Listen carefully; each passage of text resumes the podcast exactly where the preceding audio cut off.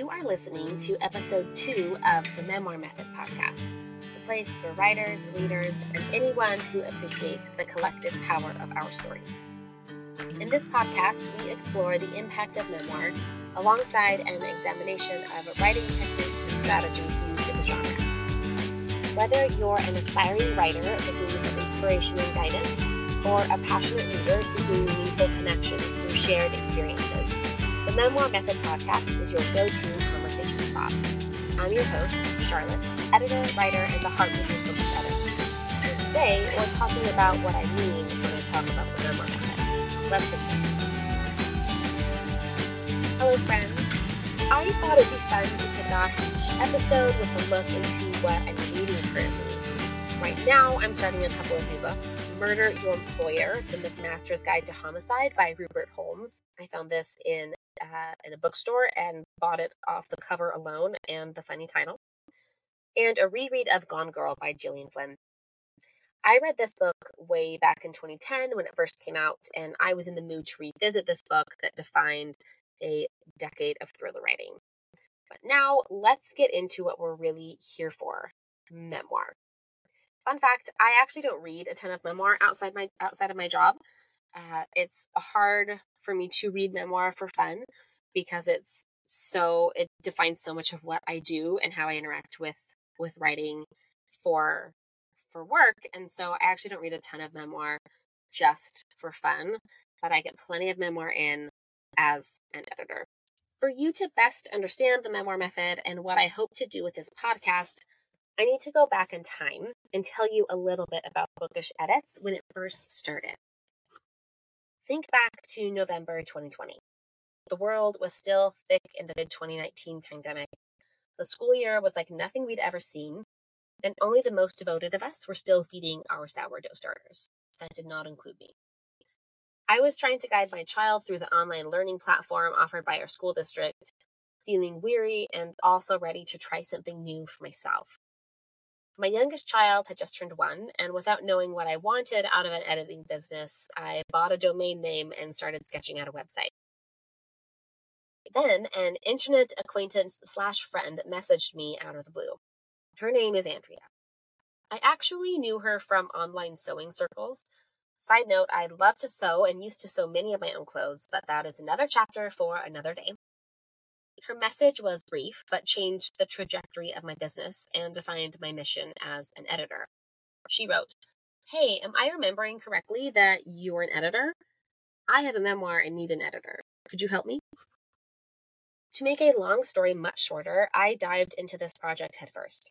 Her story was one of the most compelling, out of this world experiences I'd read, and as I waded through the manuscript, my mind lit up at the ways we could play with this to make it the most engaging narrative possible. We spent the better part of a year working on her manuscript, all the way from big picture developmental edits down to proofreading, and I'd never been so proud of a partnership. This partnership and how I interacted with her as a writer and her manuscript was the first iteration of what has come to be my signature framework, the memoir method. When writers come to me, they're usually in the middle of writing. They've completed a manuscript and don't know what to do next, or have written part of one and know that it's out of hand but don't know how to rein it in. Many writers come to me saying, I don't know what I don't know, and I need you to help me. My process sometimes surprises my writers because I don't go straight into copy edits or even line edits, the type of editing people usually think about when they hear the term editing. I take my writers out of the manuscript and into the heart of their story. We work together to figure out exactly what it is that, that they want to say with their story and build rewrites and revisions around that core message. After we have dialed into that anchor, we branch out into more detailed edits and writing elements. And after that, we fine tune. This is the memoir method, the framework that guides how I work with all of my writers. I've broken it down into three blocks of work the story block, the process block, and the edit block. The story block is that big picture zoom out process of distilling the message of your story. What makes a memoir tricky is that as the writer, you have access to every single piece of information because you know it's your life and you've lived it. but your reader doesn't actually need to know every single piece of information.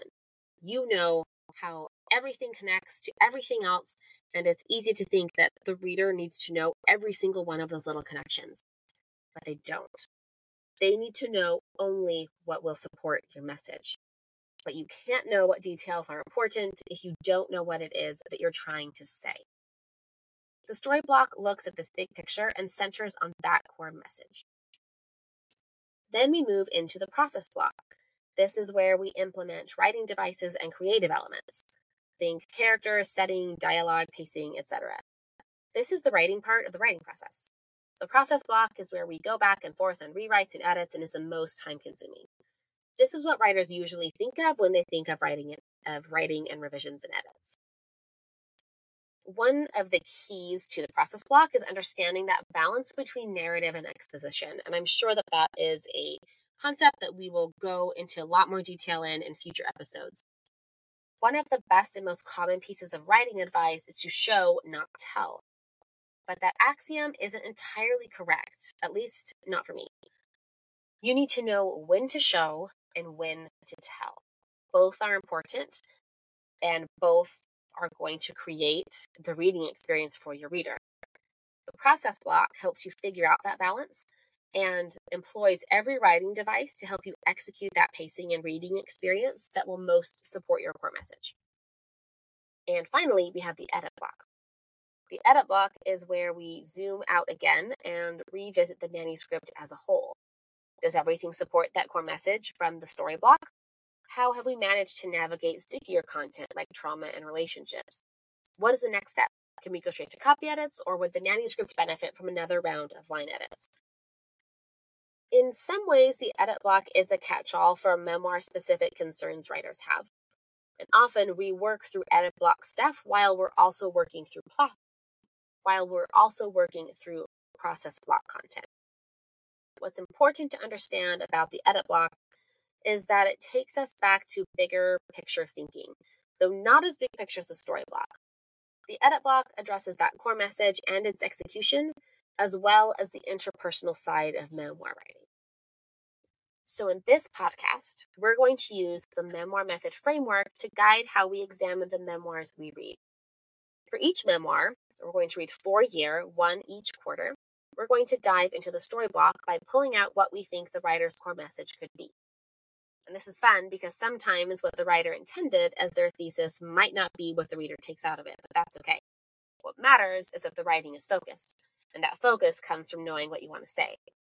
How that's received or interpreted is out of our hands. We'll then go into the process block and break down the writing elements the author uses and discuss their effectiveness. We want to learn from writers who have done this before, and what better way than to look at how individual authors play with writing devices and conventions? And finally, we'll address the edit block and discuss how the writer handles tricky relationships and heavy content material. We can look at the disclaimers the author includes and how writers may protect themselves from litigious family members. In addition to implementing the memoir method with my one on one writers, I've built out this framework into a live group course that I run twice a year. I call this the Memoir Method Live, and we're currently at the beginning of our fall cohort. If you want to be the first to know when doors open again for enrollment, head to bookishedits.com slash waitlist. What's so fun about the Memoir Method framework is how flexible it is. I can apply these concepts and framework one-on-one with writers in group course settings and on a podcast. The Memoir Method is a way of understanding story and writing in a way that ensures your writing time is effective and your delivery impactful. I hope to use this framework and the books we read together as a playground for understanding that all good memoir will address these pillars, intentionally or not, and that within this framework we will find infinite opportunities for creativity and personal expression. Using and applying the memoir method has reinforced the conviction I have that everyone has a story that matters and that everyone is capable of writing it. I'm excited for you to discover this for yourself. If you want to read along with us, you can find a copy of From the Ashes through the link in the show notes. This is just the beginning, friends. You just listened to episode two of the Memoir Method podcast. The Memoir Method podcast is presented by Bookish Edits. You can find me online at bookishedits.com, at the Bookish Edits Facebook page, or on Instagram at charlotte.edits.books. If you liked what you heard, best way to support the show is to subscribe through your preferred podcast player. And if you're feeling especially inspired, I'd love it if you left a five star review on Apple Podcasts. Leaving a review really does help other readers and writers like yourself find the show. Show notes and anything else you mentioned can be found at bookishedits.com slash two. Thank you for tuning in. I'll see you next time. And remember that you have a story that matters.